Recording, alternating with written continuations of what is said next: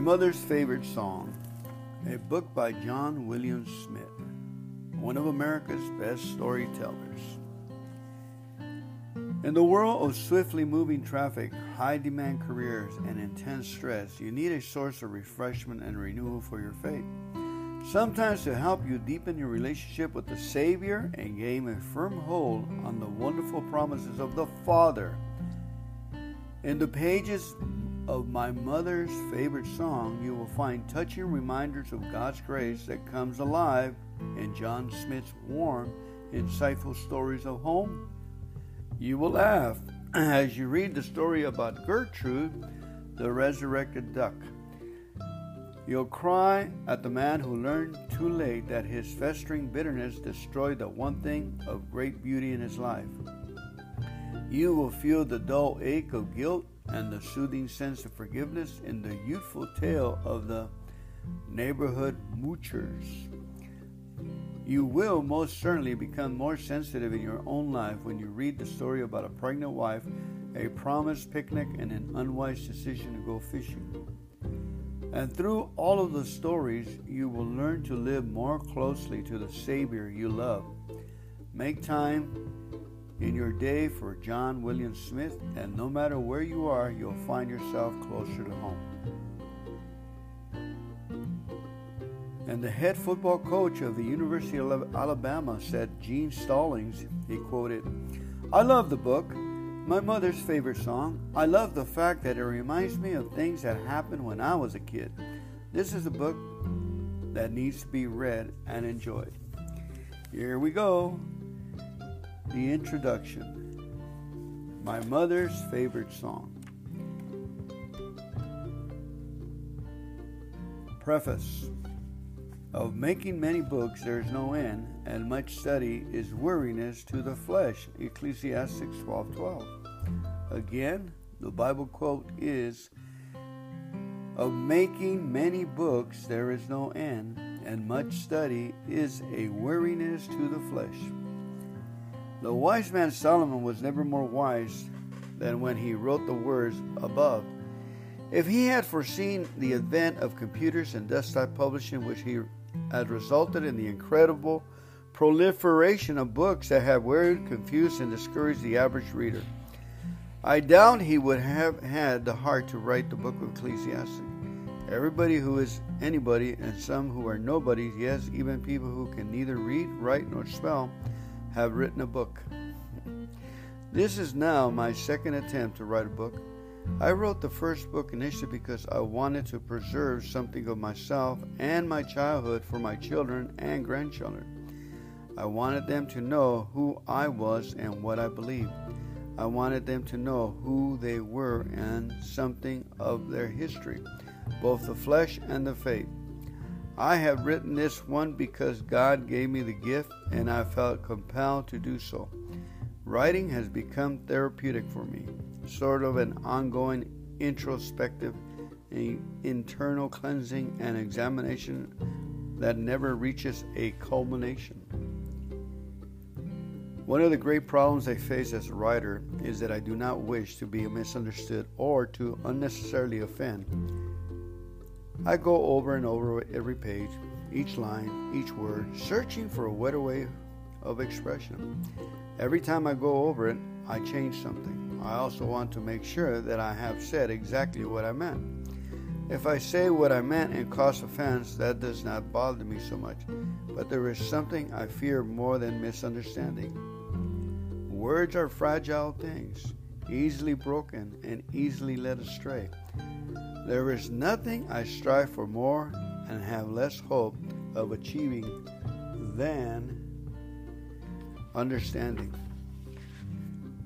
As I reach back and reproduce old scenes, I find myself in my writing and in my life that is not only inconsistent but contradictory. Writing has helped me understand Ralph Waldo Emerson's statement about foolish consistency being the hobgoblin goblin of small minds. Foolish consistency being the hobgoblin of small minds. At times, I feel I need to remove those contradictions to make a nearly wrapped, consistently progressive package with a warm beginning and a happy end. But my life was not, is not, and will never be a nice, neat, consistent package. Although I believe with all my heart that it will be have a happy ending, so I bring it to you as it was and as it is, full of ups and downs and inconsistency. This book is about life love, happiness, sorrow, loneliness, death, and final victory. This bittersweet mix we call life is an experience shared by men and women the world over. The overall purpose of this book is to take you through a progression of experiences that are common to us all, ending with death and heaven. As you see, the potential for ultimate joy in the midst of your own personal struggles, you can begin to understand how Jesus endured the cross. He endured it for the joy set before him.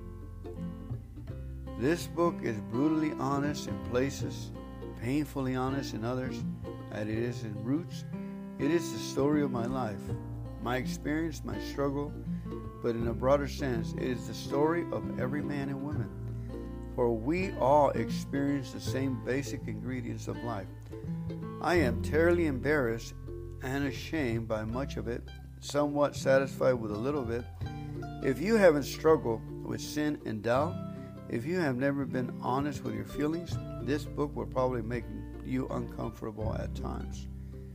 If you're one of those special people who have never known the depths of depression, who have lived from one sunny, blissful day to the next, this book will be totally incomprehensible to you.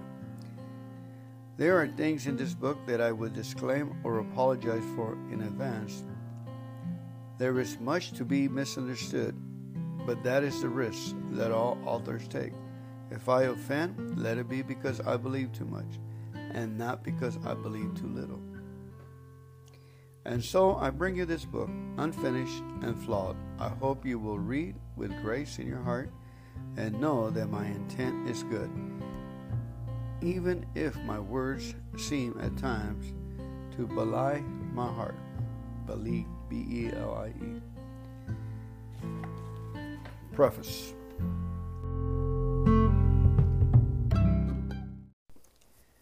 Introduction My mother's favorite song. The idea for this book originated this way. On the morning of July the 6th, in the year of our Lord 1994, I woke up at daylight, enthusiastically humming a song. Actually, it was a hymn.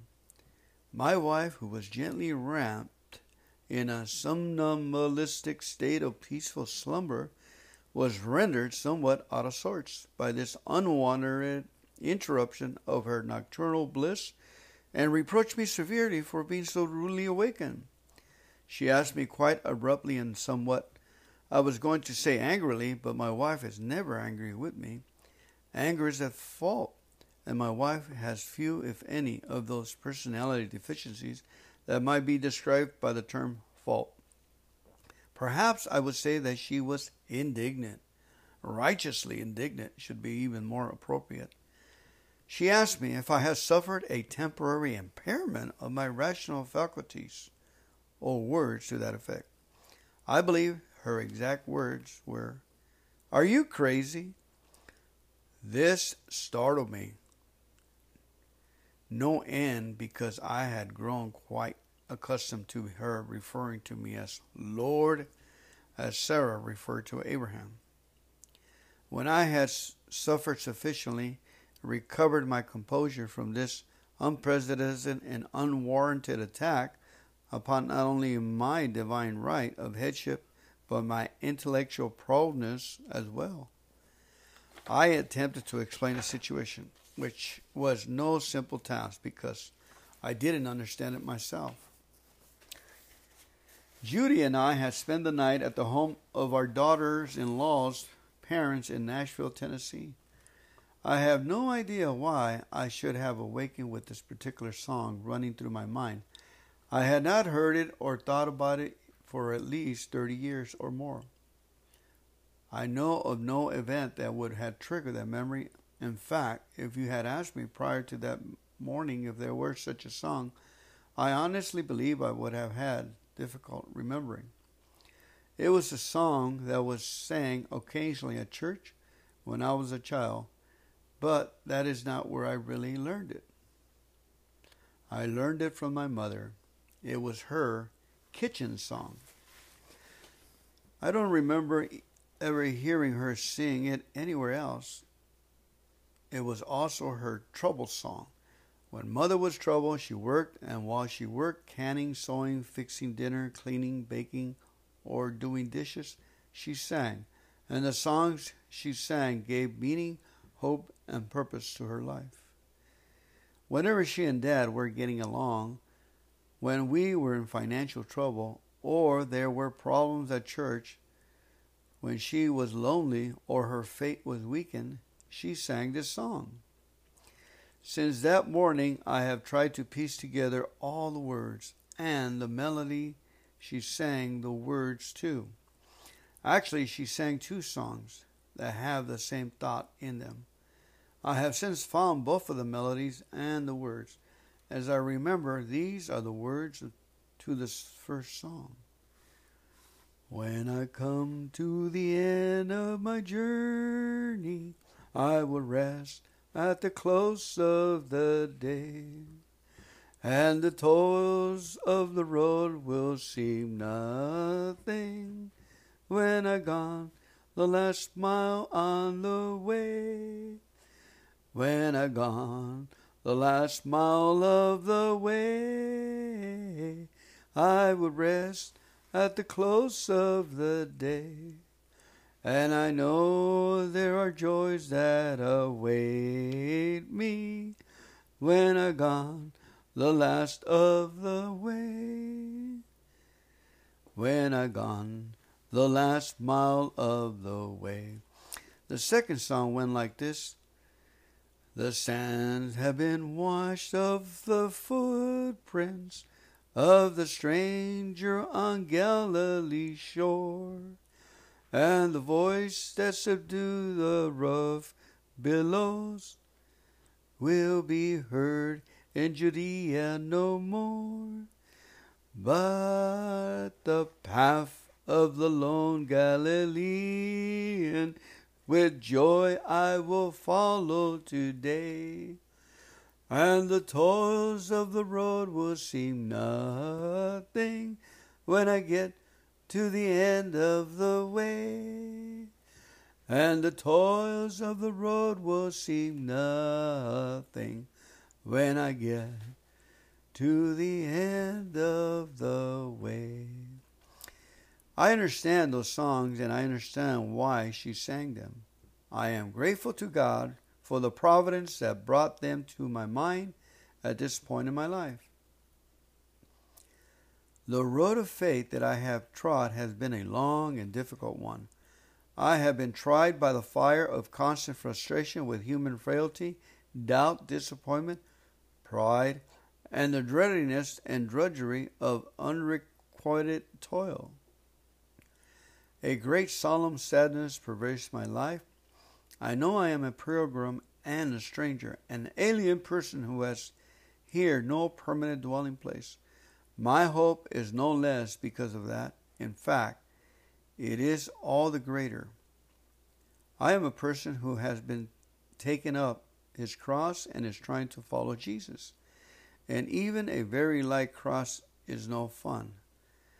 I carry the reminders of my battles the scars on my soul that mark the events of my pilgrimage. I am looking for that city with foundations. I would not say that my life is void of happiness, but my happiness is no longer the dizzying happiness of thoughtless youth. It is the happiness I find in doing my duty.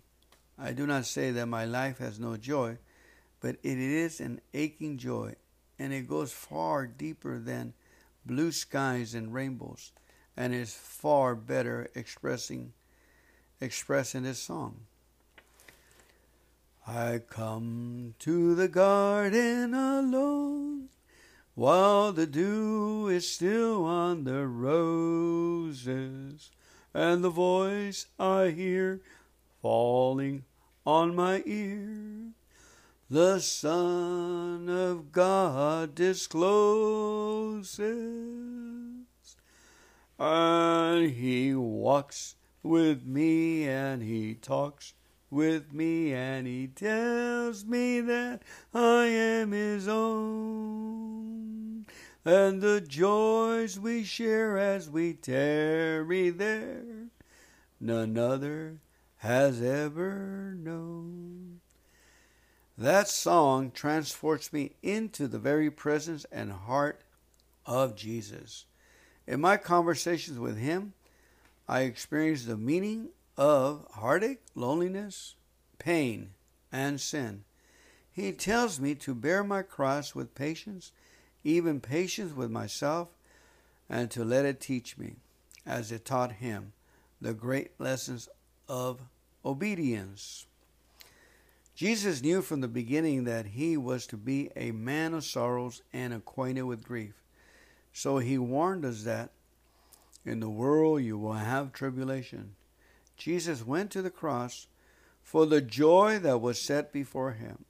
In his final words, he proclaimed victory over the forces that sought to defeat him by his trumpet declaration It is finished.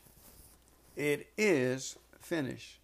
So my mother and I join with thousands of other redeemed in proclaiming our victory over the world by singing, The toils of the road will seem nothing when I get to the end of the way.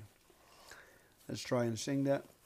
The toils of the road will seem nothing when I get to the end of the way.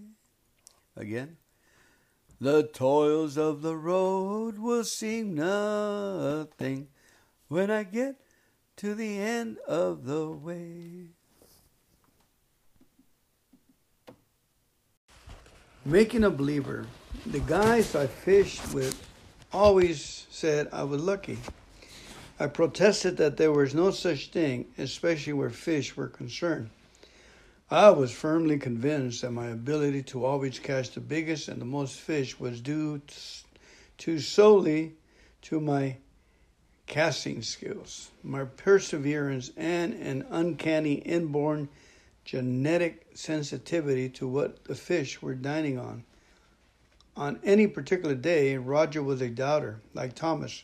He would not believe without some good heart, incontrovertible eyewitness type evidence and maybe not then.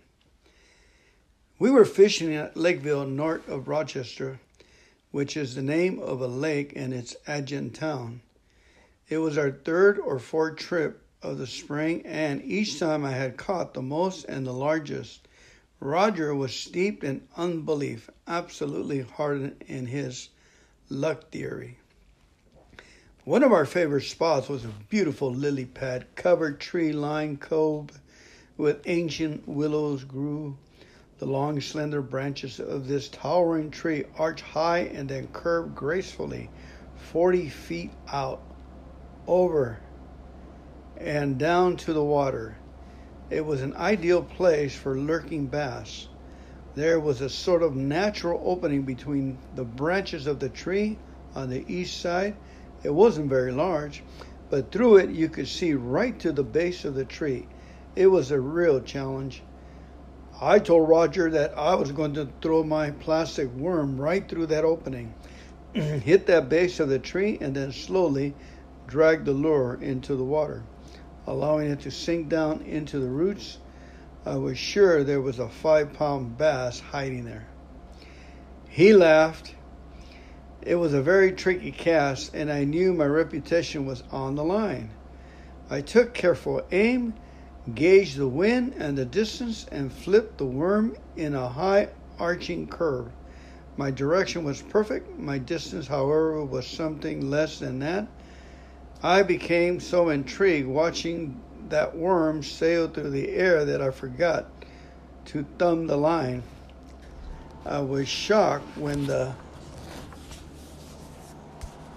worm disappeared over the top of the willow and flopped into the water on the other side. Perfect, I said. Roger exploded with laughter.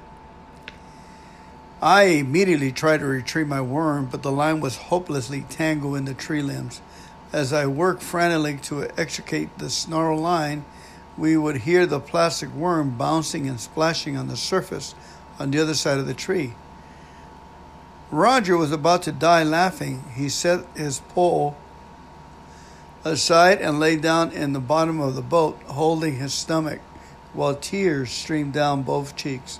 But when a huge bass exploded on the surface and devoured my plastic worm, he sat up and nearly choked.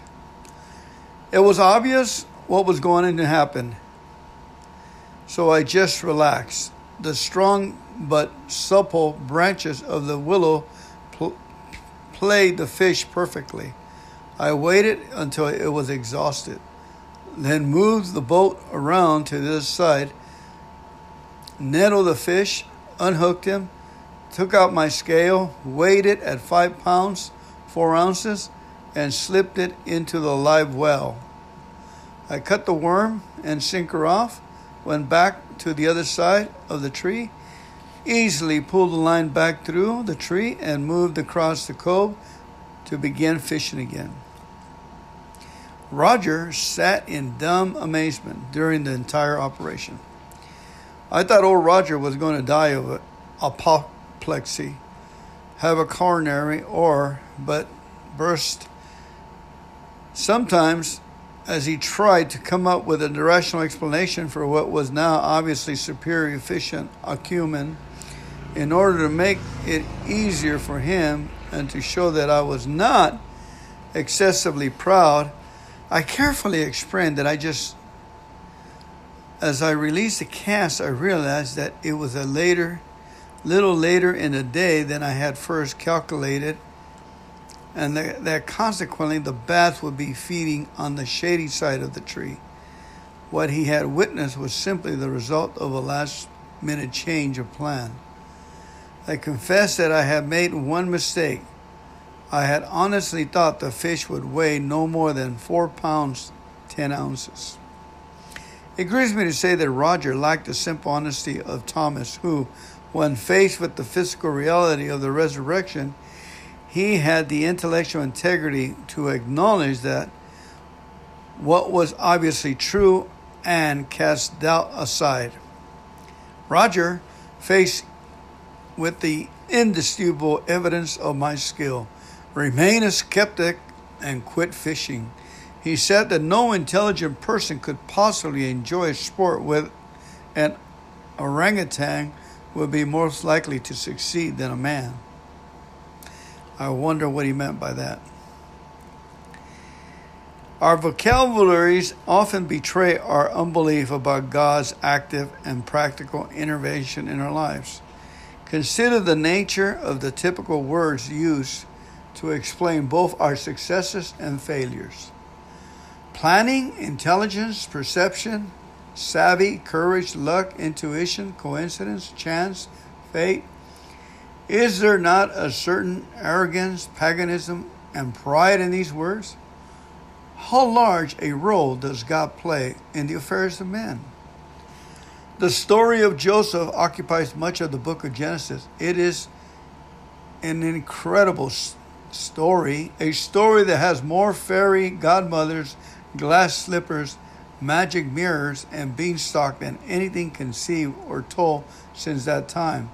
It is a story that gives credit for every unbelievable coincidence, every preposterous bit of luck that comes Joseph's way as the specific providential intervention and intent of God. Are we to believe that the story of Joseph is an isolated case, told only to make us readers wish that they could be so lucky? Are we to believe that God has ceased his active involvement now that his creatures have achieved the sophistication necessary to guide themselves? Or is the story told to give hope and assurance to the providential, providential working of God in the lives of his people. In John 3:27 says, "A man can receive nothing unless it has been given him from heaven." I wonder if we believe that.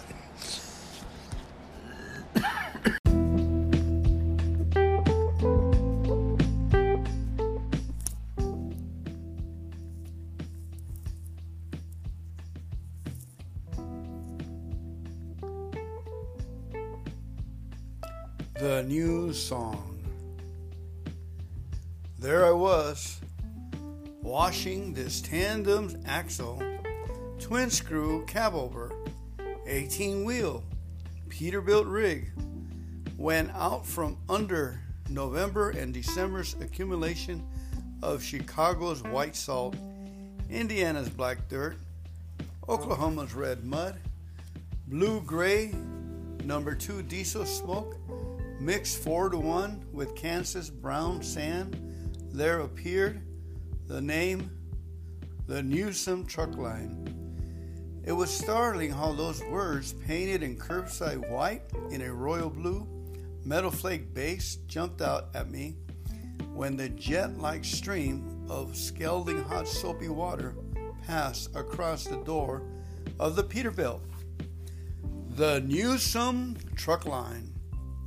Something about those words caught at my mind and wouldn't leave. It seemed I ought to remember something or somebody, but I couldn't quite come up with who or what. I thought I had it when I remembered Bobo Newsom, a now forgotten relief pitcher for the Detroit Tigers, one of my f- father's favorite, but that wasn't it, just a name. I tried to give it up and went on with my work. I was washing the trailer and simultaneously admiring the fine spring day, warm and full of new life, when I slowly became aware that I was humming the melody of an old gospel song called The New Song. That was it. That was it. It made me so happy. I could have danced, except I don't know how. Fundamentalists like me don't go much for dancing. And besides, I had on some heavy rubber boots and a very cumbersome rubber suit, which would have seriously impeded my exhibition had I possessed that talent. So, with only a disinterested and totally unappreciative Peterbilt for an audience, I broke into a completely unrestrained, a cappella rendition of the song. I even remembered all three verses, and I was absolutely ecstatic with the boisterism, enthusiasm, and exhilaration, expectancy raised in me by the spirit of it. And as the song proclaimed it, it did. Thrill my soul. As I sang the second stanza, a warm and precious thought came to me. The words of the song are the greatest joy that I have ever known is praising Him in song. I know someday when I have older grown, my voice will not be strong. For if good seed for Jesus I have sown, with angels all belong. They sing in heaven a new song of Moses and the Lamb.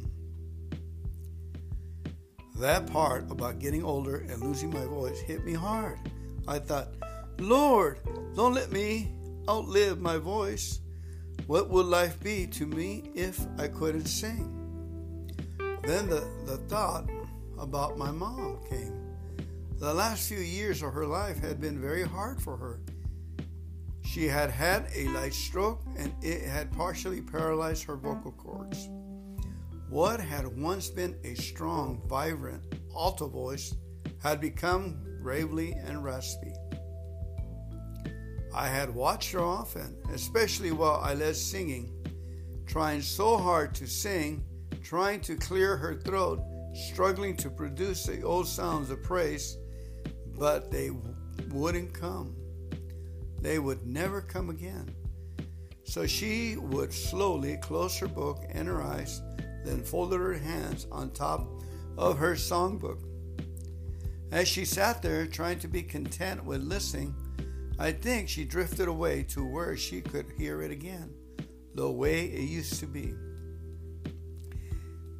Because I would see her smile and nod her hair head in approval. Mom really loved to sing, and our home was often filled with it. I have precious memories of her at the piano with Dad, Jerry, and I singing her favorite hymns. But Mom was gone. My song ended just as her life had ended. Very suddenly, I didn't feel like singing anymore. A cloud passed over the bright sun, and the soft spring wind that had warned me turned chilly. I hurried back to my work so I could go home. Home. What a warm and wonderful sentiment that word aroused in me. I thought of the words of the song again. But if good seed for Jesus I have sown, with angels I'll belong. That part about belonging with angels could only mean one thing heaven. No more hunger, no more thirst, no more pain, no dying, no sickness. They sing in heaven a new song. Now, it didn't take me too long to put two or, or three ideas together in a hurry. If there's no sickness in heaven, and if they're singing a new song there, then my mom standing in the front row now. Praise God, mom's got her voice back and she's singing the new song. Praise God. God continues to find ways of reminding me of His gracious promises and of filling my heart with thanksgiving for precious memories. For promises are fulfilled, and for the hope which is mine. When I come to the end of my journey, when I come to the end of my journey, end of story.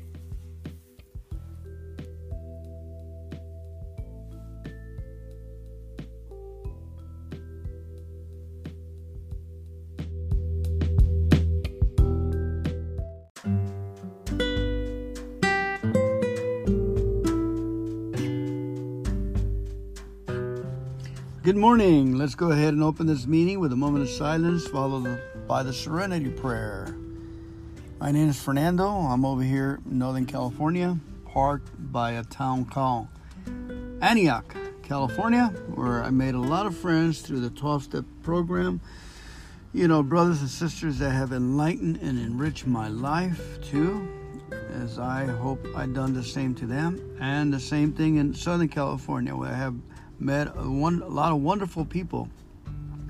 If it wasn't, thank God for alcohol, alcohol and drugs. If it wasn't for that, uh, those vices, we wouldn't have met. We wouldn't have come together. We wouldn't have uh, joined forces. That uh, we have a problem and we're doing something about it. You know, you know the problem is a sea, a ocean of drugs and alcohol that it corrodes and eats up our our lives you know, our very being, and we we stay on the boat, and we got to keep each other uh, accountable, encourage, thumbs up, high fives, and this is this is the best life ever.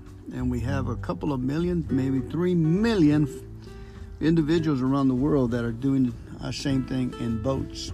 So that's encouraging. We have a we used to have like 140,000 meetings going on. Excuse me, groups actual groups that were registered, and probably over another 100,050 a day groups that were meeting unofficially, like in boats and cafes, and you know, there's a lot of groups that meet and for um, for, uh, for breakfast, coffee, and early morning, all through the 12-step program. You know, just you know, it's just a wonderful thing when I, you know, to go into a place where you're not judged, there are no requirements for you. You can sense the country freedom, You know, it's just the flavor that is, oh man, this place is nice because, you know, everybody is keeping judgment to themselves, keeping the advice to themselves to the best of their ability.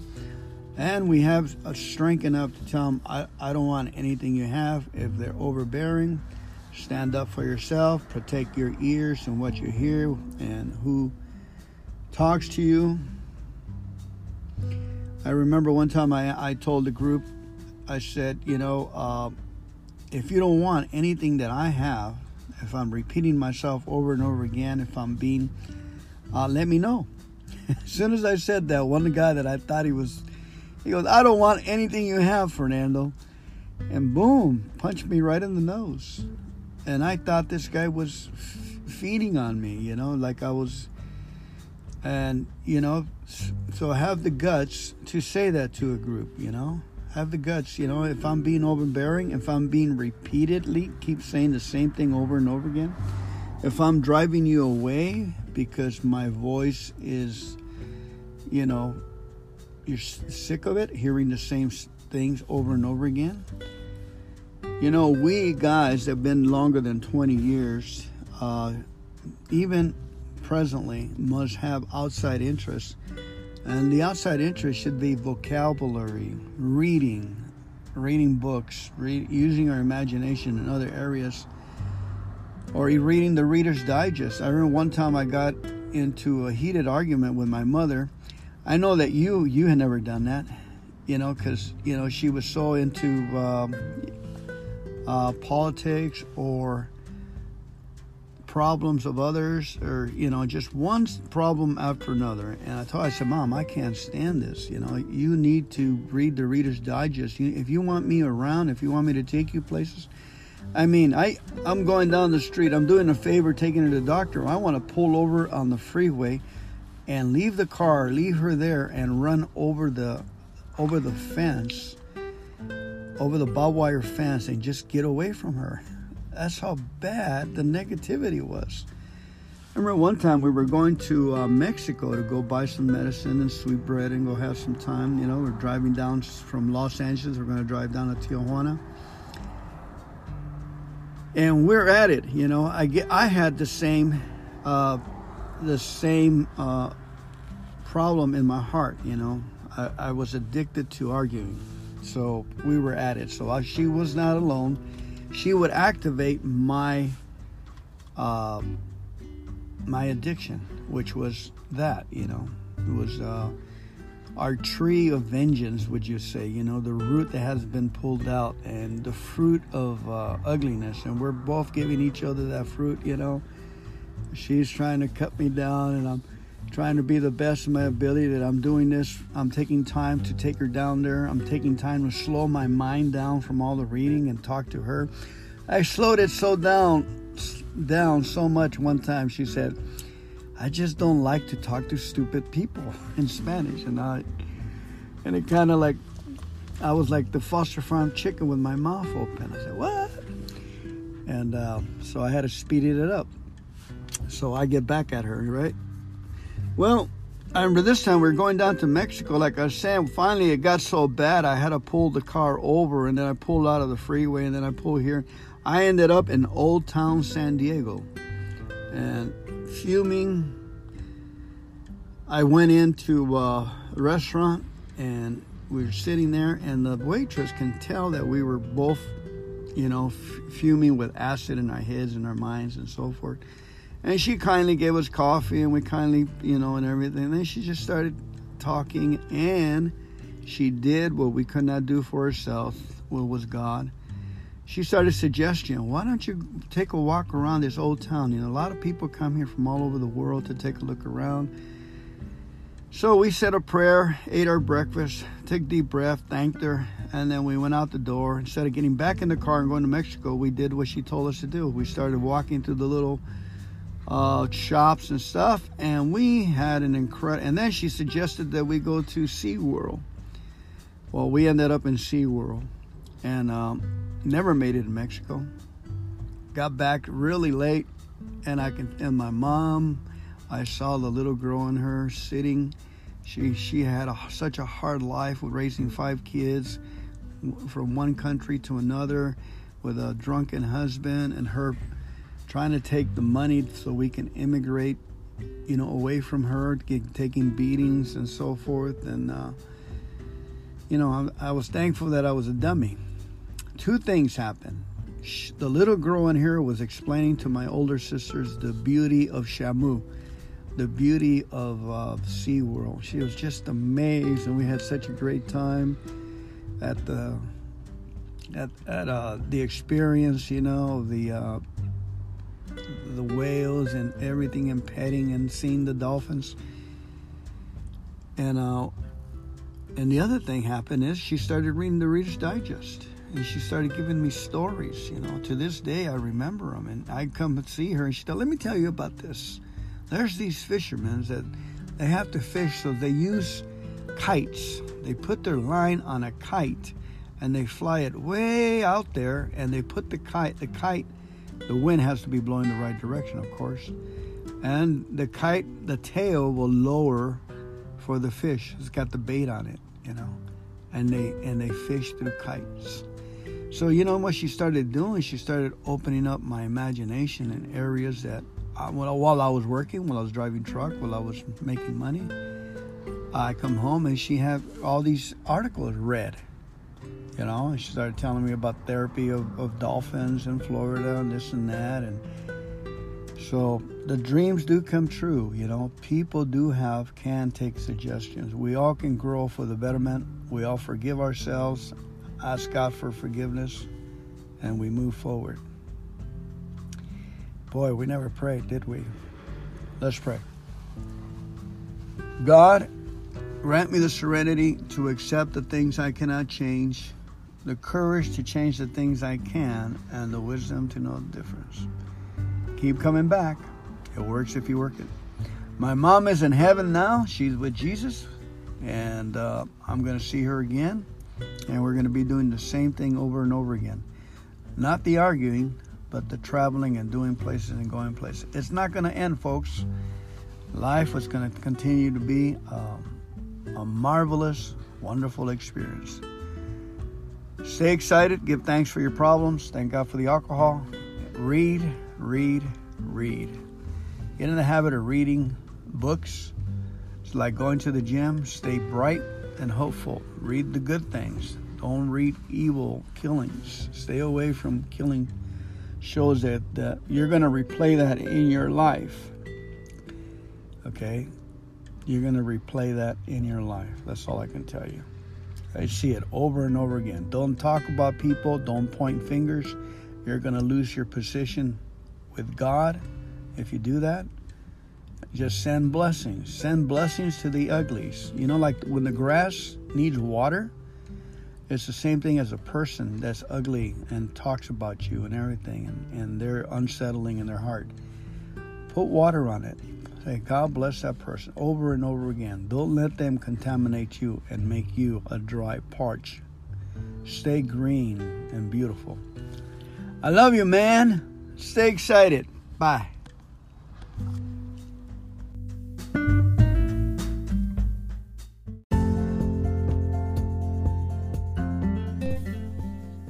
Look at the birds. When I lived in San Antonio, Texas, I could not find a job. It was humiliating time for me because I had never been in that position before. My wife had secured a teaching position, which was very helpful financially, but increased my sense of failure immeasurably. It was a time for much introspection, soul searching, and personal loneliness for me.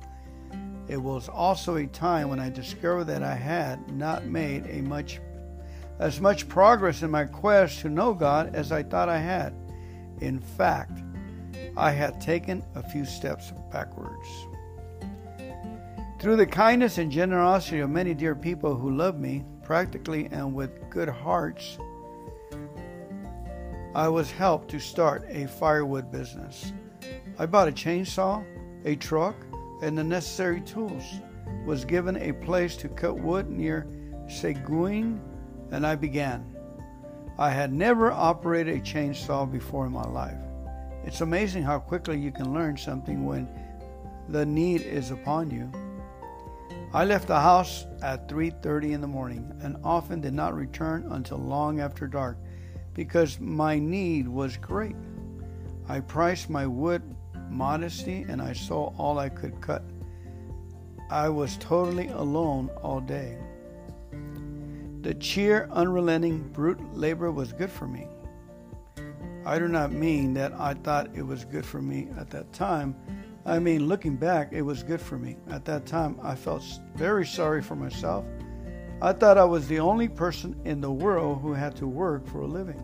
Because I worked alone, my bitterness and resentments were increased by my isolation. One very cold and overcast day, I was particularly depressed. I was tired, broke, far behind in filling my orders, and frustrated with the cruel misfortunes of life, which seemed to mock at me. Here I was with a college education, cutting firewood. At one point, my chain was dull when it struck a small rock that had lodged at the joint of a limb on the hickory tree I was cutting. I had just sharpened it, a very arduous and time consuming task, and in, in my already depressed, harried condition, it was the last straw. I sat down on the stump of the tree I had just cut, and my eyes began to fill with tears. Miles from any person, totally alone, I sat and cried. Eventually, I cried it out, and when I began to be restored, I noticed a very small bird, a wren, I think, perched on a limb almost within touching distance. It seemed totally unafraid and watched me with what I judged to be friendly curiosity. I spoke to it. I know that sounds dumb, totally irrational, but I did. I was so alone that I needed to speak to something, and the bird was the only thing around. Hi, I said.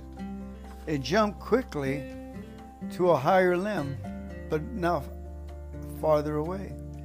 It bounced and jerked so cheerfully and lightly that it made me laugh. A soft, gentle, inside kind of a laugh. What are you so happy about? Did you ever get lonely or depressed? I didn't expect an answer, but when it cocked its head to one side and looked at me with such an intelligent curiosity, I listened intently just for a moment in spite of myself. When I was a child, I might have expected an answer and guided too, but not now. I'm far too old and wise for that. The little bird was company, and he lifted my spirits. As I watched him or her, I remember Jesus saying, Look at the birds. Are you not worth more than they? The passage kept running through my mind like I was supposed to learn something from it. It was like I was hearing it for the first time. Look at the birds, Jesus said. Look, look, look at the birds. I began to realize that I never had just, you know, I had seen birds, I had hunted birds, I had shot birds, I had cleaned birds, cut up birds, cooked birds, eaten birds. I have even fed birds, but I never looked at them. God help me, I thought. God help me, and God forgive me for not looking at the birds. I have argued doctrine until the smallest gnat would not only strain out but dissect it. I have pondered the grace works tension until I nearly snapped. I have worried and and weird myself over women's role in the church and questions about authority until I was wretched because I thought God wanted me to, and He does.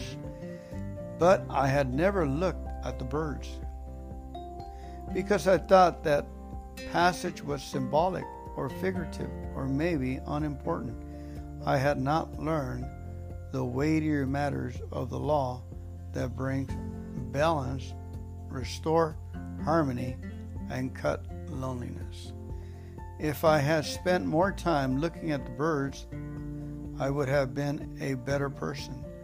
I would have known far more about loving God, my brethren, my enemies, my family, even myself. and I would have been less lonely.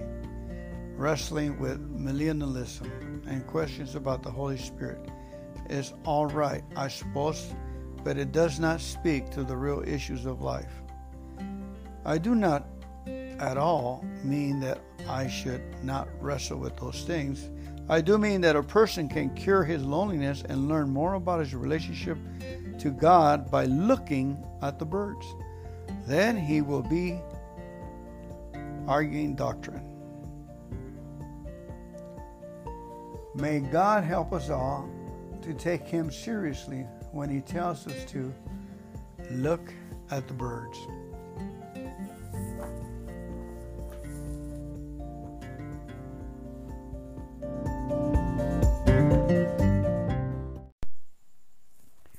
Are you someone else's idiot? 1 Peter 2:23 says, "When he was abused, he did not return abuse. When he suffered, he did not threaten, but he entrusted himself to the one who judges justly." 1 Peter 2:23. How did Jesus pull that off? I wondered. I think I know, but the answer condemns me. It was because he was totally without pride. That is why his life was sinless and mine is not. What follows is not an extraordinary event.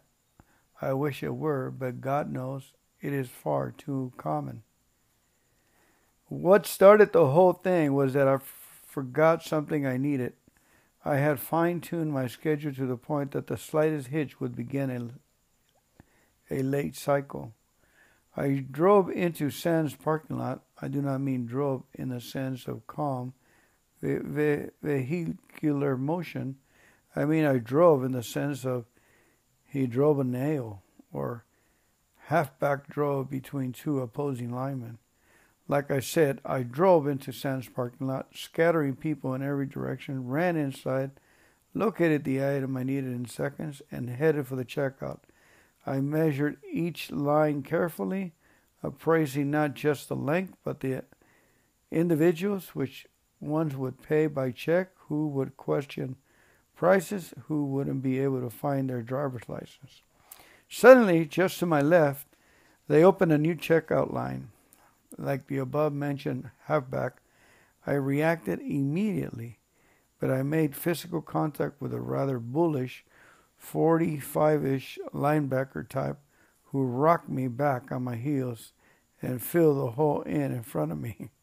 He only had three or four small items, so I stepped in behind him with only a minimum protest. As the girl rang up his purchases, he took out his checkbook. My heart sank a little. Began being so close, I could see that his check was one of those temporary types, the kind they give you when you first open an account, and your real checks haven't been printed yet. You know, the ones with your name, address, phone number, social security, fingerprints, hair sample, and dental impressions.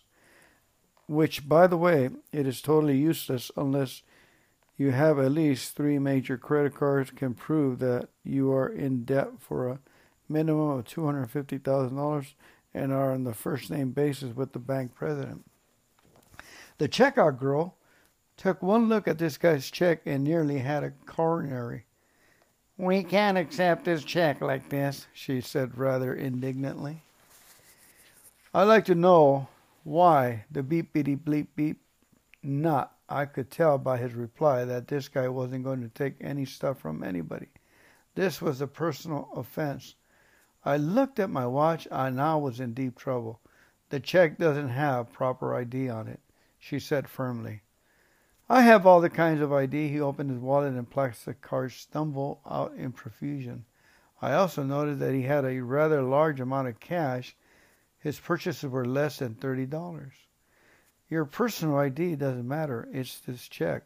There is no ID on the check. Now she was efficient, businesslike.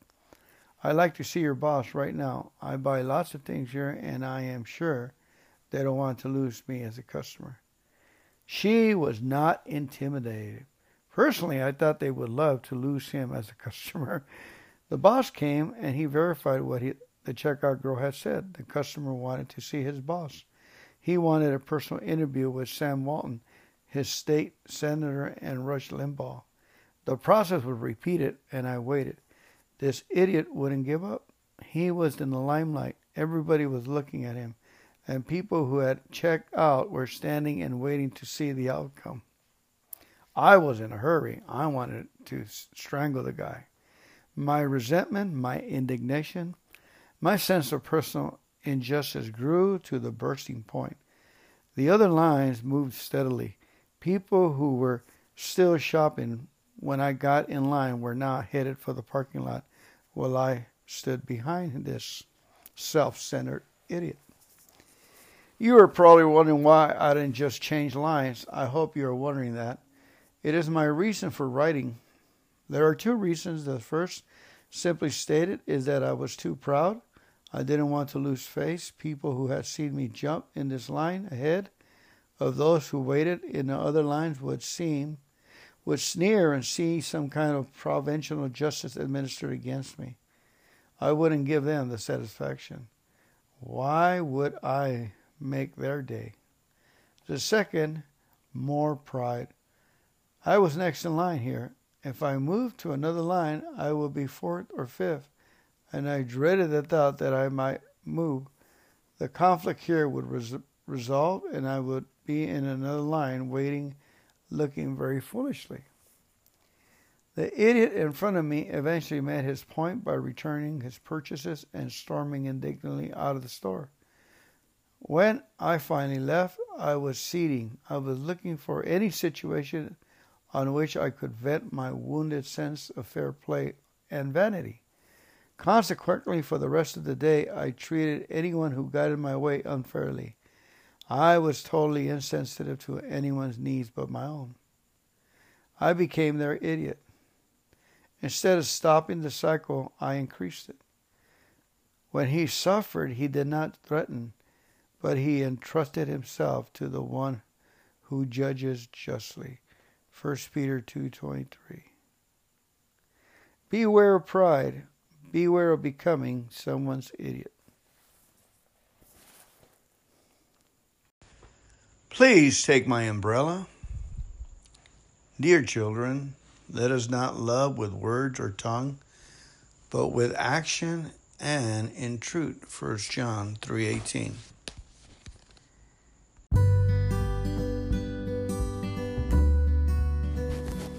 Please take my umbrella. Dear children, let us not love with words or tongue, but with actions and in truth. 1 John 3:18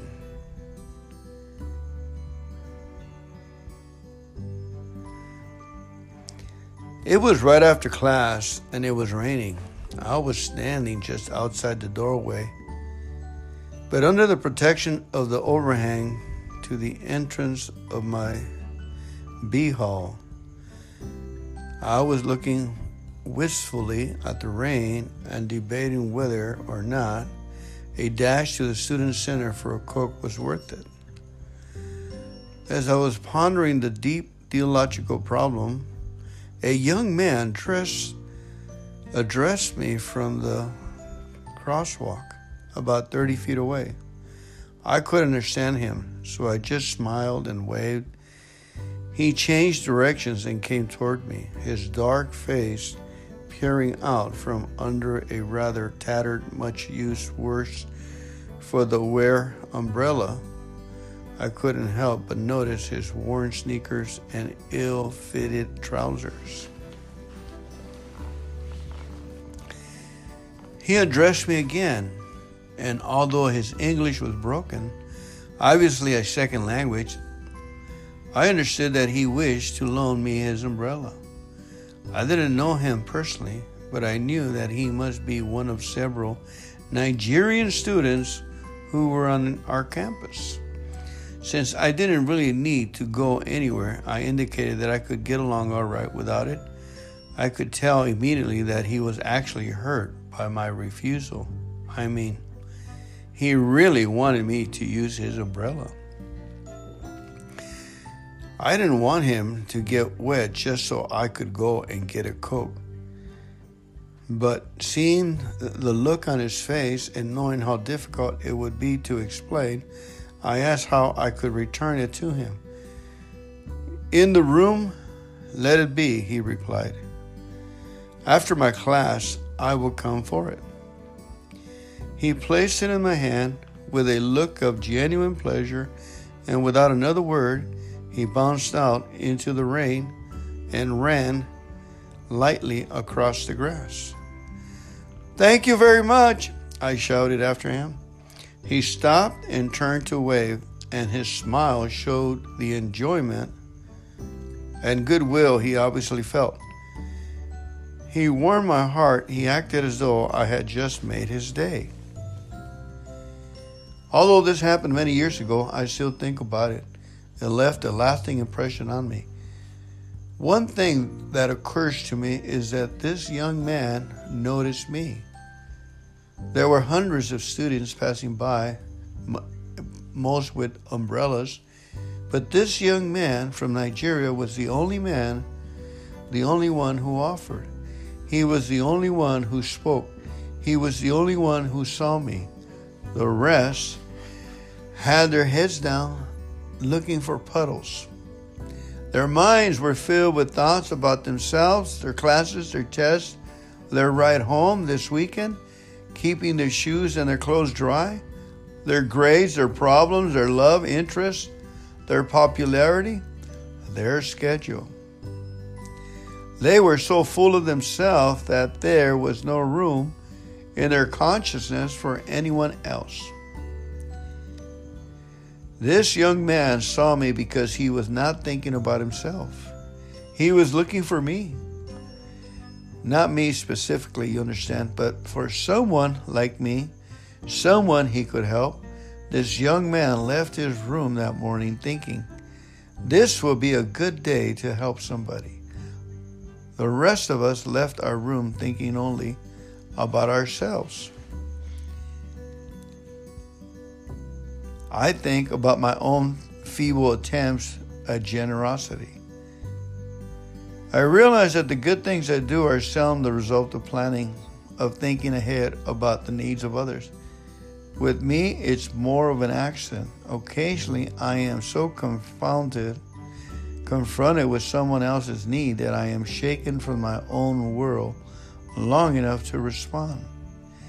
Even then, I am often half hearted in extending my help. When I offer financial assistance to coach a little league team, a ride to the store to pick up someone's child from the dentist, to clean up after a dinner, I wonder if I offer in such a way that my insincerity is apparent. When my help is rejected, am I relieved? When we offer to render assistance, it is obvious that we are simply trying to be mannerly, to show the outward form that is expected of us. If I can help in some way, let me know. Come and see us sometimes. Could I pay for this? These statements are not necessarily hypocritical, but they are often trite, meaningless, polite way of saying, don't bother me unless it's an emergency.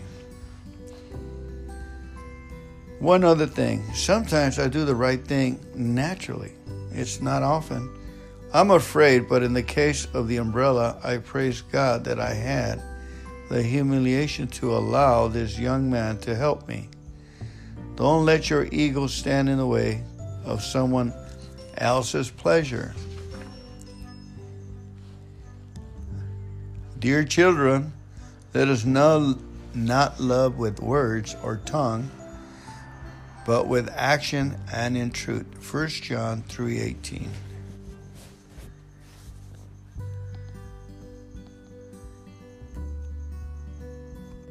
To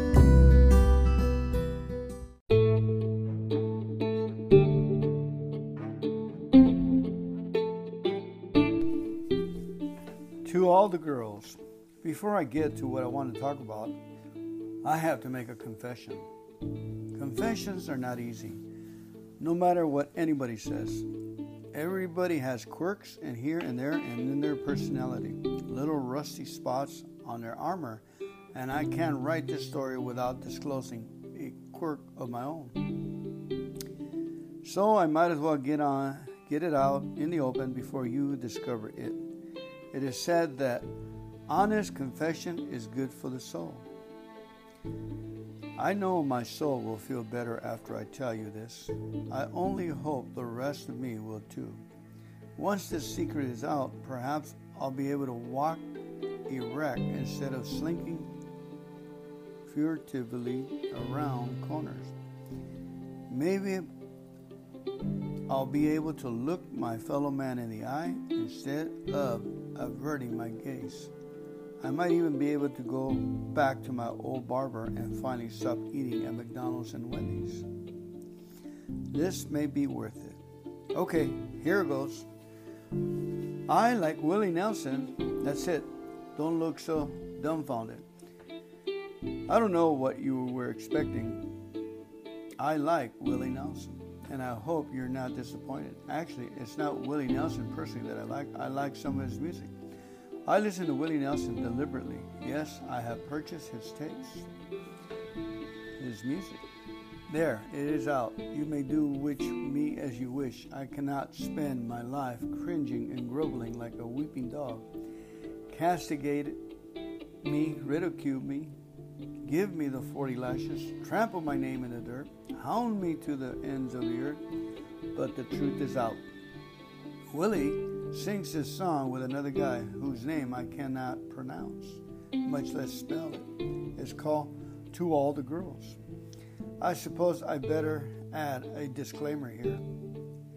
There may be, depending upon the listener, some questionable insinuations in that song.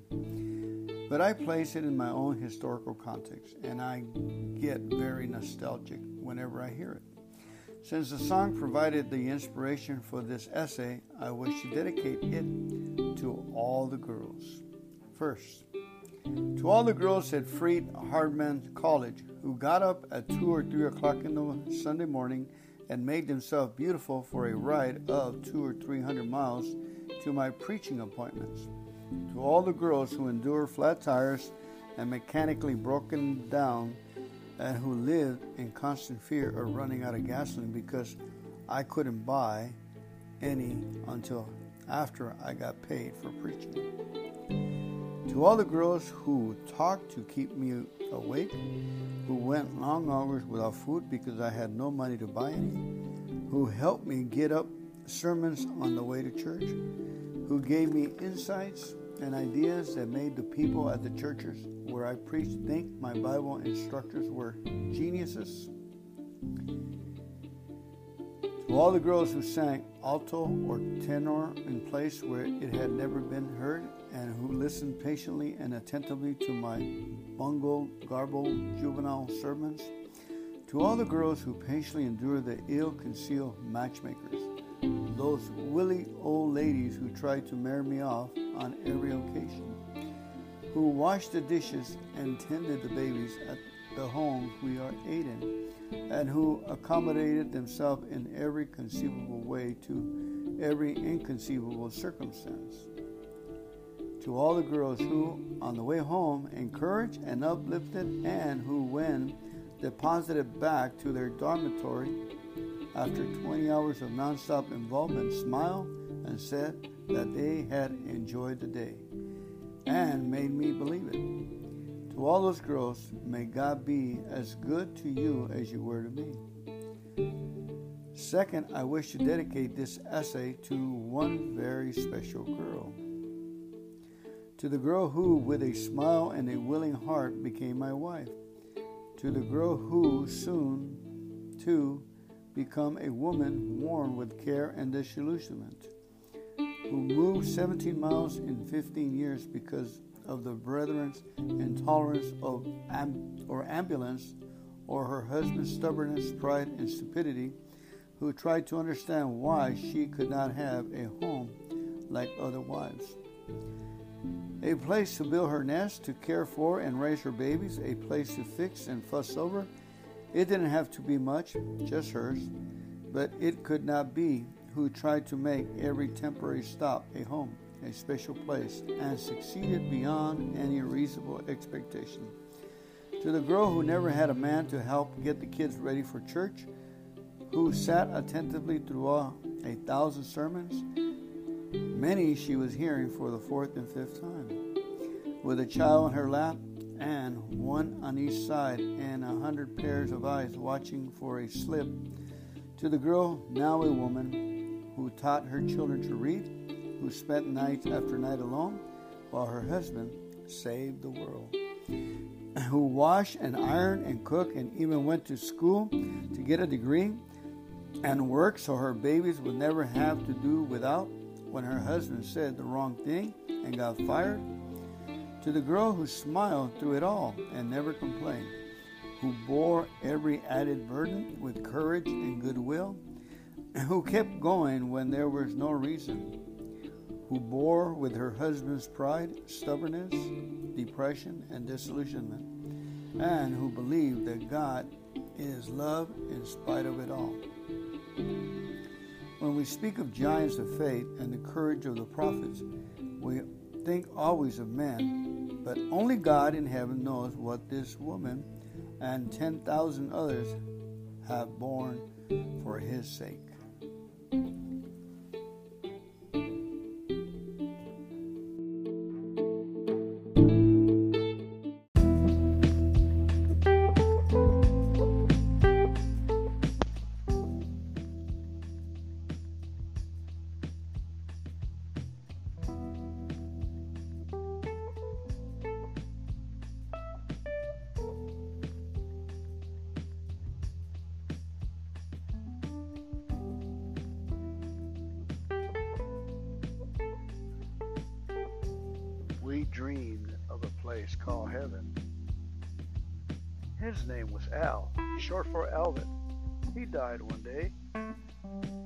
Which is to be expected when you're 83 years oh. old.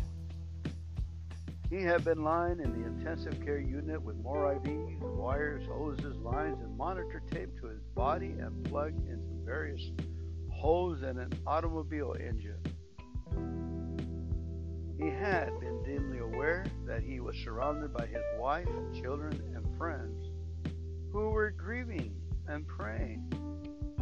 He had felt very tired, so he decided just to go to sleep.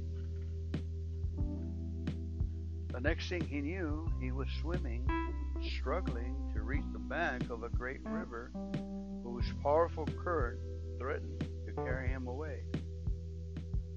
It was all he could do to stay afloat. But just when he had lost heart, it seemed that the current actually began helping him toward the bank. As he relaxed, he gradually became aware of the fact that the riverbank was lined with people who were yelling encouragement to him. He wished that they would come to his assistance or throw him a rope, but no one offered. At last, his feet touched bottom. As he staggered, souping wet up the bank, he was greeted by the defining cheers and applauses of thousands of people. It was quite a reception, but after the initial greeting and celebration, he was somewhat surprised to find he hadn't changed much. He still walked with a limp, his back bothered him, his hair was thin and gray, and his digestion had not improved. It was obviously heaven, and he was enormously glad to be out of the hospital. But it certainly wasn't what he had expected. He was assigned a guide to sort of show him around and acquaint him with procedures. His name was Mike, short for Michael, and he was an exceedingly pleasant fellow. When Mike asked him what he wanted to do, he was totally at loss because he had no idea what his options were. He was pleasantly surprised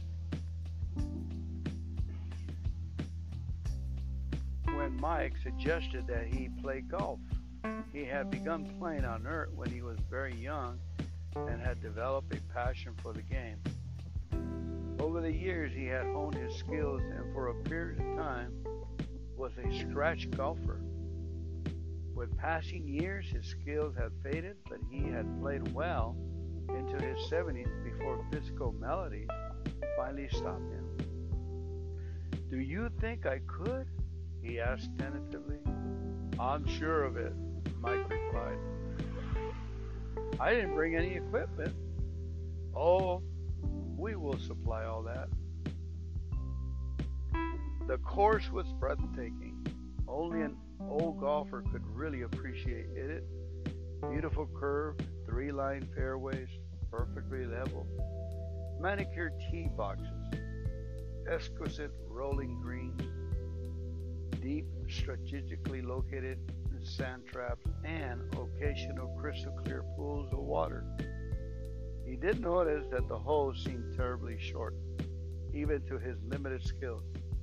He also noticed that there were no carp paths, and when he asked about that, Mike explained that in heaven everybody walked because all the lazy people were playing on a different course in a somewhat warmer climate. When he was handed his bag and his clubs, he was startled. His face reflected his disappointment. They were exactly like the first set he had ever had. A discarded, unmatched assortment his mother had picked up at a garage sale.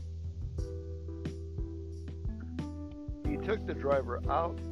The chrome shaft was pitted and rusty. The leather grip was worn smooth and fray at both ends. The head was weathered, cracked, even warped. I can't possibly play with these. Haven't you got anything better? He complained. Of course you can, Mike responded enthusiastically. Let's get started. Aren't you going to play? Al asked. Well, I don't think so, not today. There was something about his answer that made Al think it best not to pursue it, it any further. He reached into the pocket of the bag looking for balls. He found one. It was an old Dunlop. The letters were nearly obliterated and it was yellow with age. It was scuffed and cut so deeply from abuse that the rubber lining showed through the gap. It couldn't possibly roll straight. Where are the other balls? That's it. You only get one. But it lasts as long as you're here. Not much consolation in that, Al thought. The guy who used his ball before me must have stayed a long time. But Mike was so cheerful and encouraging that he said nothing and determined to make the best of a bad show. What happens if I lose? He asked, almost hopefully.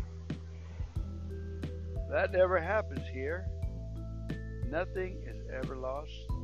You'll understand after you've been here for a while. He did not wish to appear ungrateful, and so, with a heavy heart, he began. His first drive was so feeble that even on this short hole, no more than a hundred yards, it took him seven to get to the green. Lopsided ball was so unpredictable that he putted four times and took an 11. He was nearly in tears. Hey, not bad, Mike said. The last guy took 15. Al did not feel any better. The next hole was about the same, and the next and the next. He gradually lost track of his score and the number of holes he had played. He plodded along, miserably disappointed and not a little confused.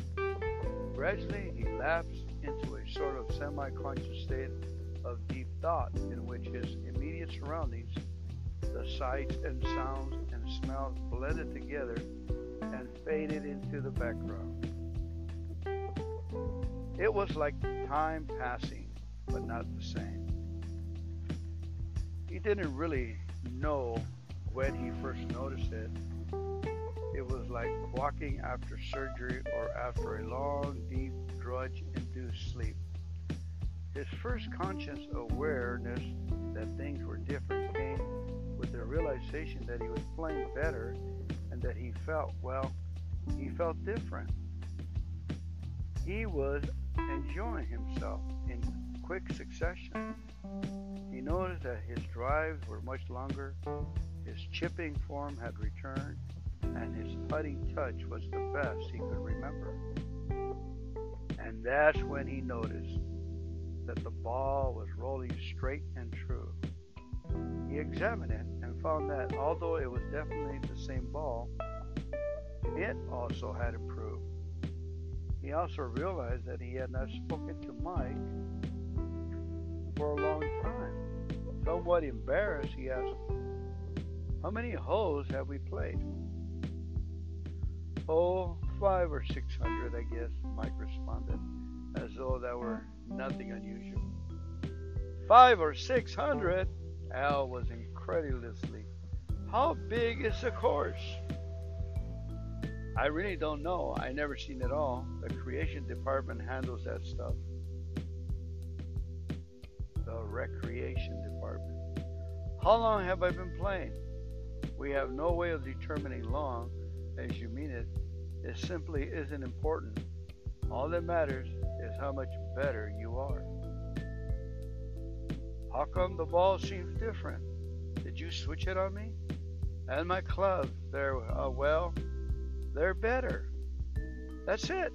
That's it, exactly. That's the word I wanted you to say. Mike was excited.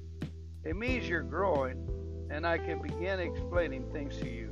You see, in heaven, the Father has reversed what you experience on earth. I guess you also notice that you don't limp anymore.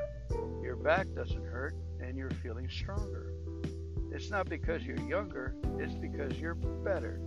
As long as you're here, you will improve. The more you use whatever is given you, the better it will become. While on earth, you suppose that there was no time here? That it isn't exactly true.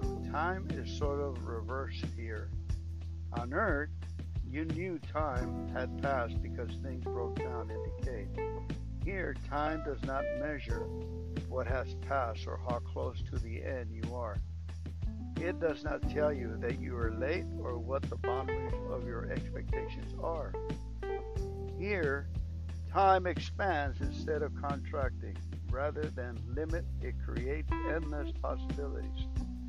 Time does not point to a conclusion, but to a new beginning, a place from which to grow. Today you saw an old ball become new, a bag of useless clothes become objects of craftsmanship. Even in the simple things, endless possibilities for improvement yet remain.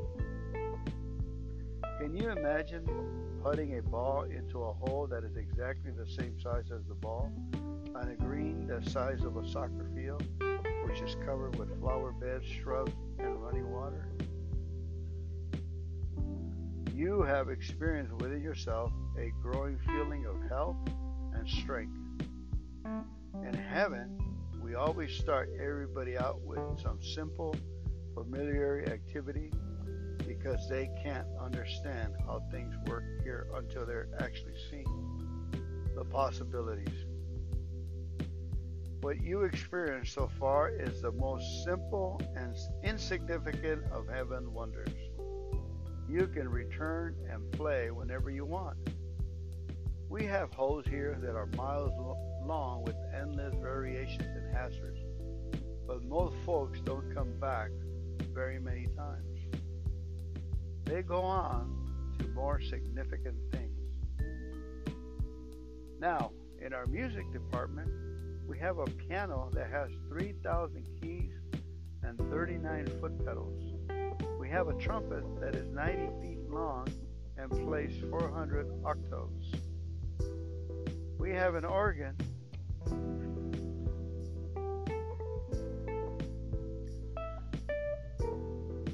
end of story.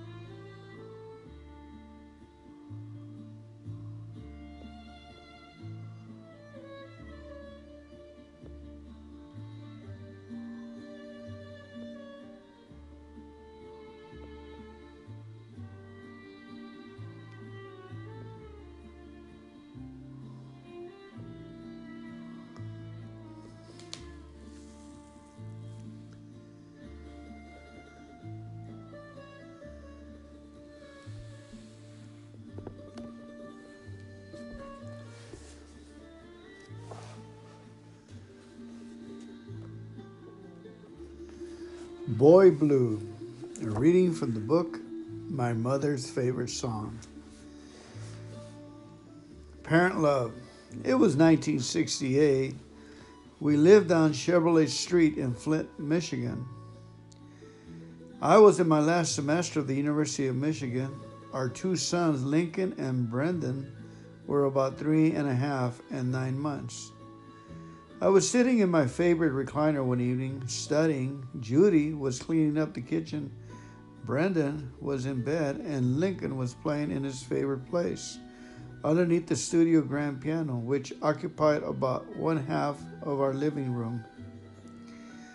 Lincoln's bedtime came, and Judy told him to go upstairs. He came to my chair and kissed me goodnight, and I watched him slowly climb the stairs, one at a time on his hands and knees. He was wearing one of those light blue pajama type jumpsuits with the emergency flap on the back side. I remember how out of proportion the size of his bottom looked because of the diaper. After he had gone, I noticed that he had left his toys under the piano a small steel dump truck three matchbox cars, some plastic army type figures, and a small stuffed animal. I don't know why that inquisential incident should have left to so deep an impression in my memory that I still recall it after all these years. Except for perhaps for those two things. First, as I watched him go up the stairs, it occurred to me that this was a time to be treasured because I remember that he had been Brendan's age only days ago. It seemed also occurred to me that you can hold on to things no matter how hard you try, and I saw a glimpse of the future. I mean, I became aware for a few moments of the importance of what I was doing and that awesome responsibility before me. My eyes filled with tears as I thought about how much I loved my son and what I wanted him to be. Second, I remember f- some snatches of a poem, a simple but lyrical rhyme that etched the moment forever in my memory. When you read it, you will see immediately why. I associate it with this event and why I remembered it. I have since learned it all. It seems that the author of the poem went to look at a cottage that was for sale. The previous owner had closed it up after their small son died, and it remained as they had left it.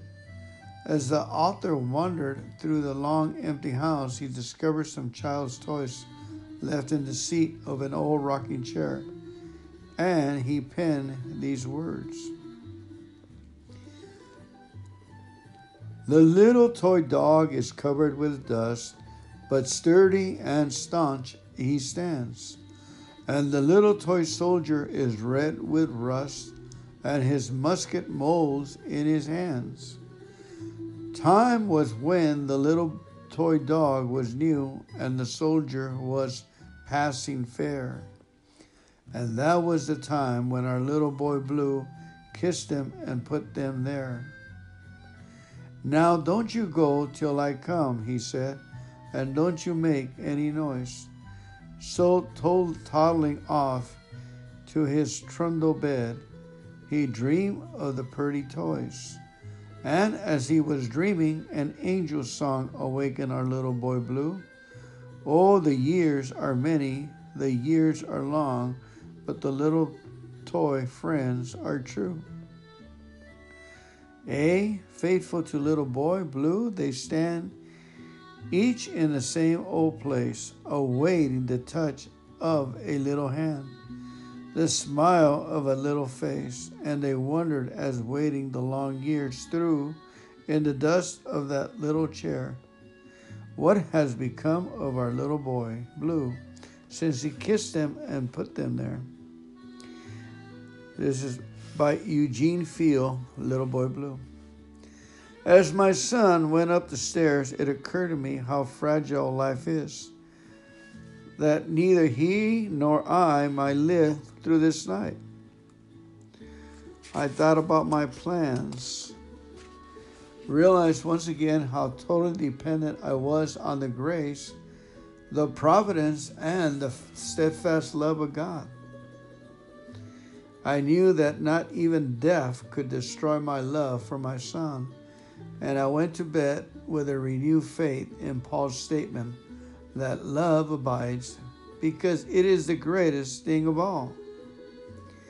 We know that love, God's love, the world, and we have been told that God loves us personally and individually. How does He love us? How? There is much about God's love that is infinitely deep and mysterious it is food for the philosophic meditations of sages and thinkers. But there is also that about God's love that is marvelous, lay beautiful and simple, though no less profound and mysterious, no simple that it is often missed. Although we have experienced it, we have not recognized it because we have not yet learned the meaning of the great truth that we are made in his image.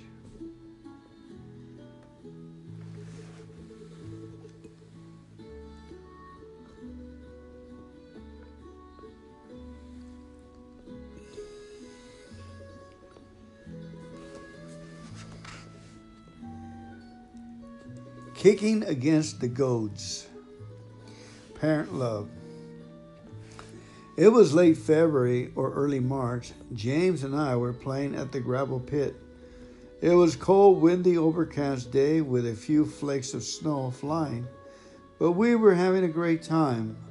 I had on my first pair of genuine boots, rubber footwear that you could actually stick your foot right down into with no shoes on, and you didn't have to buckle them. They were black with red soles and a little too large for me. My mother had bought them at a sale, and neither size nor comfort was a major consideration. Even with two pairs of socks, I clumped in them considerably. They came almost to my knees and looked like firemen's boots. I was exceedingly proud of them. There was a little thin ice at the edge of the gravel pit, and we were breaking the ice by stomping on it and then splashing through the through into the shallow water beneath it. I had been doing this for some time when I found a small pool covered with what we call rubber ice. It was not actual part of the gravel pit, but it was connected by a narrow neck of water. The ice would actually give with your weight and then spring back a sort of trampoline effect. You can imagine what fun I had with it. Suddenly it gave way and I fell into some sandy water unlike any I had ever been in before. I sank immediately over my boots up to my thighs. Terrified, I began to struggle, but simply could not extricate myself. This produced a fear that resulted in absolute frenzy of effort to get out. The only noticeable result was that I was nearly up to my armpits within a minute or so. I did not know that I should remain calm. I simply wore myself out struggling. Finally, I had no energy left, and the absolute futility of further efforts overwhelmed me. James heard my cries and came to help me but he quickly realized that he could be of no assistance. He stood completely helpless within 10 feet of me. As I grew more calm, I noticed that I wasn't sinking as fast. I told James to turn and get Elmer Russell.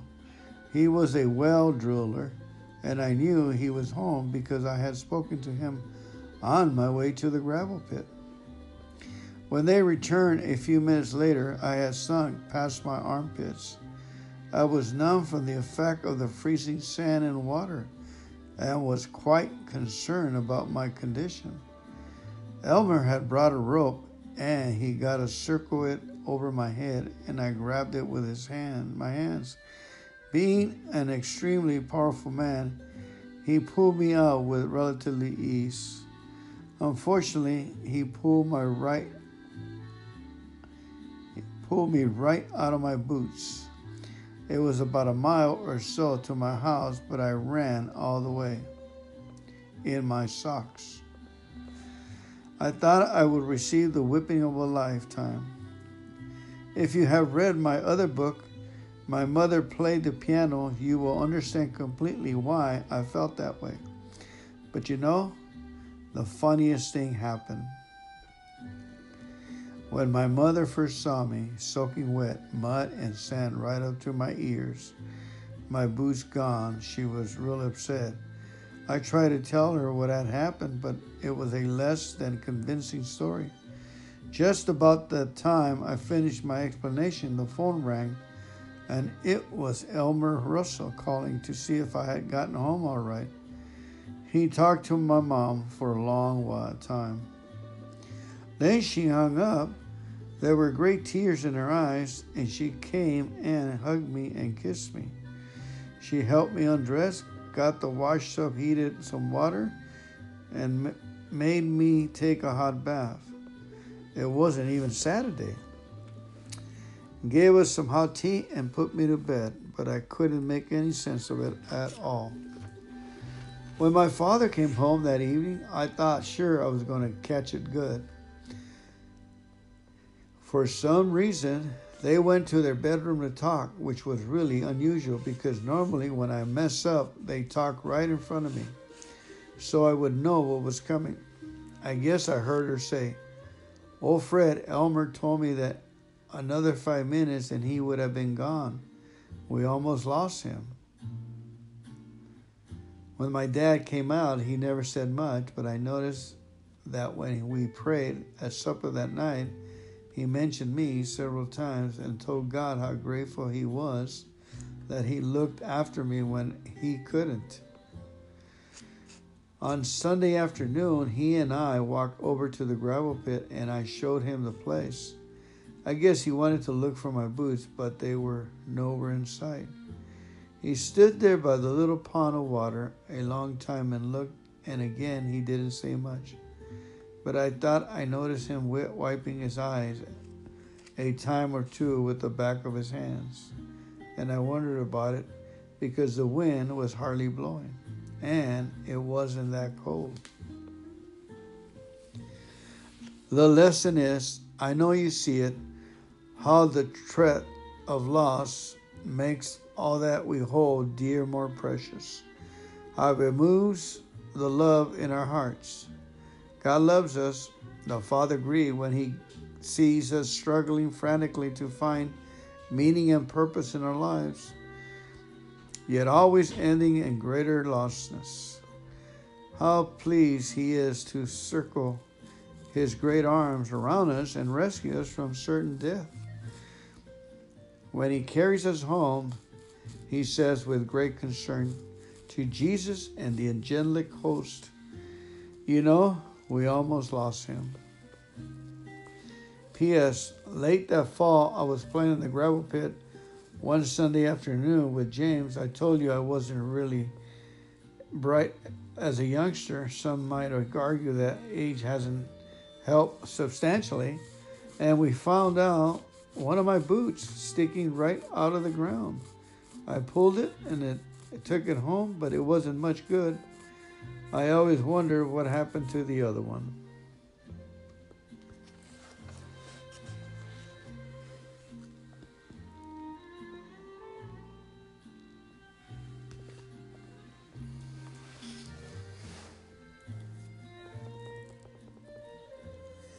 I knew you'd come, brother love.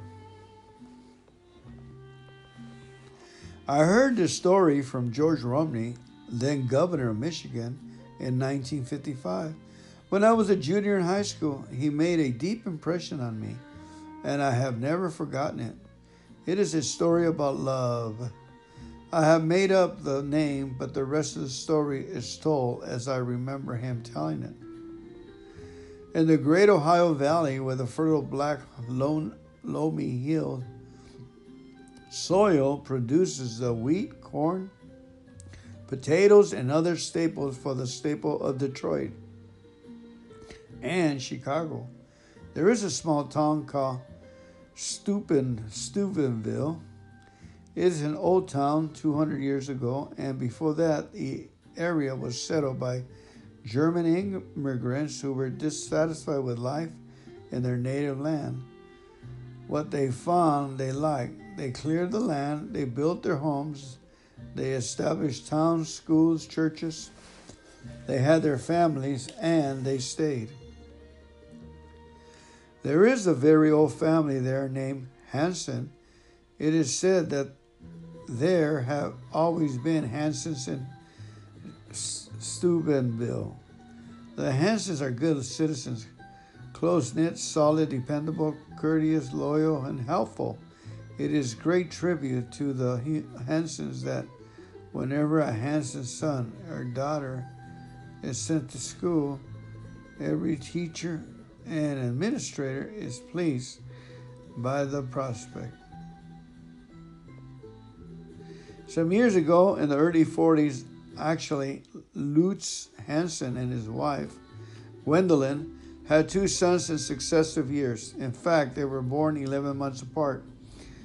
One, the older, they named Travis, the other James. They had other children, older and eventually younger.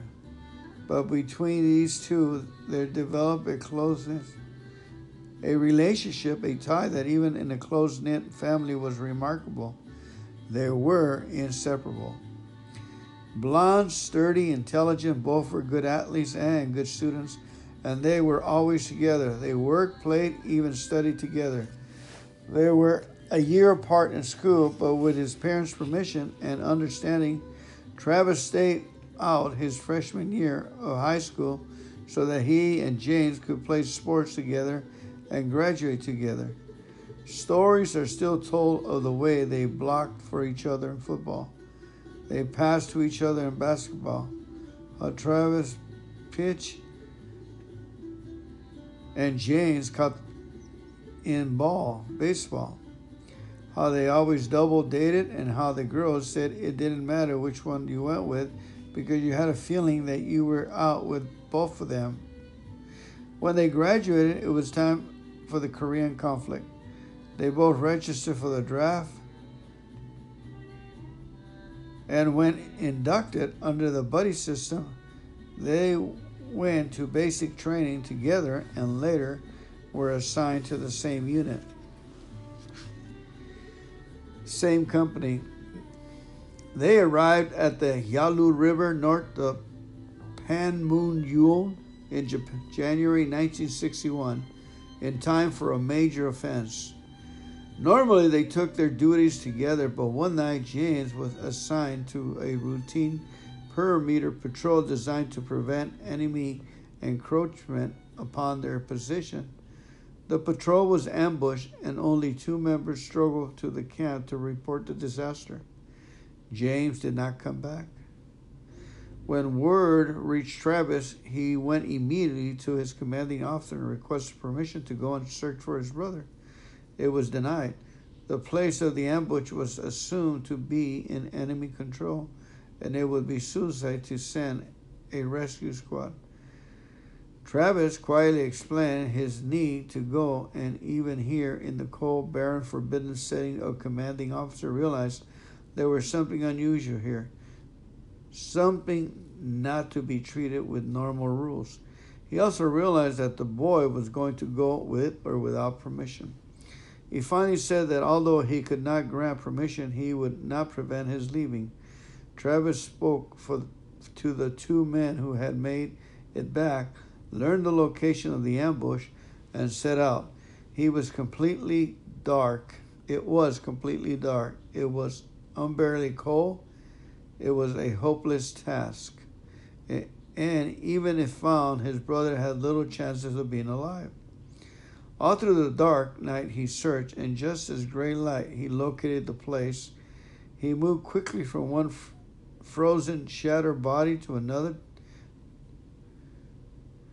To him, not him, him, not him. And then he found him, nearly frozen, mortally wounded, but alive.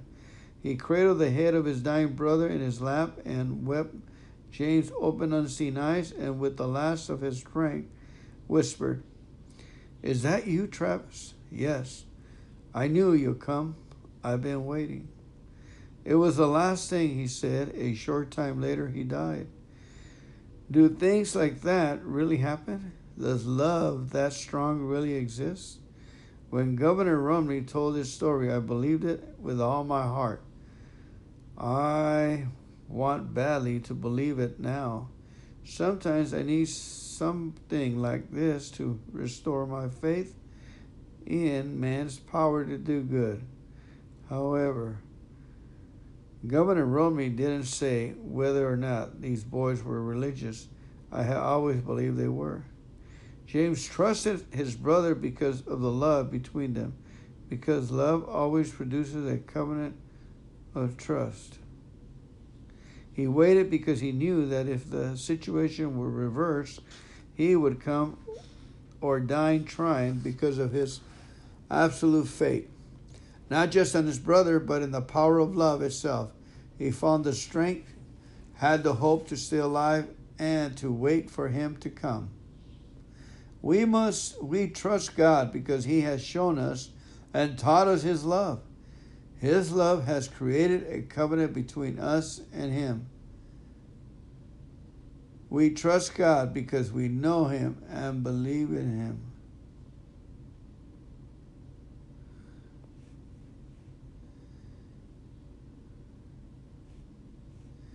We trust God because we know Him and believe that He loves us. We trust each other for the same reason because of our absolute faith in God, unfailing, steadfast love. We find the patience and the courage in the hour of our greatest need to overcome this world and to wait for Him to come. When every other reason fails, love will find a way. The steadfast love of the Lord never ceases. His mercy never comes to an end. They are new every morning. Great is your faithfulness. Great is your faithfulness, Lord. The Lord is my portion and my soul. Therefore, I will hope in him. Lamentations 3 22 and 23. Again, the steadfast of the Lord never ceases, his mercies never come to an end. They are new every morning. Great is your faithfulness. The Lord is my portion, says my soul. Therefore I will hope in him. Is that you, Lord? Yes, John. I knew you'd come. I've been waiting.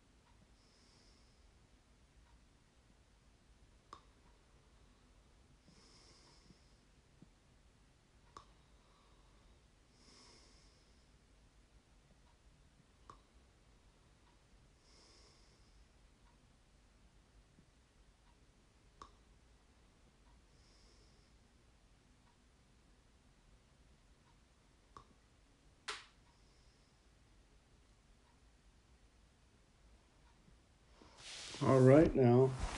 Thank you so much for listening in. May the Lord bless you and keep you, make his face to shine upon you, and be gracious unto you. Sleep well. Go to sleep. Bye now.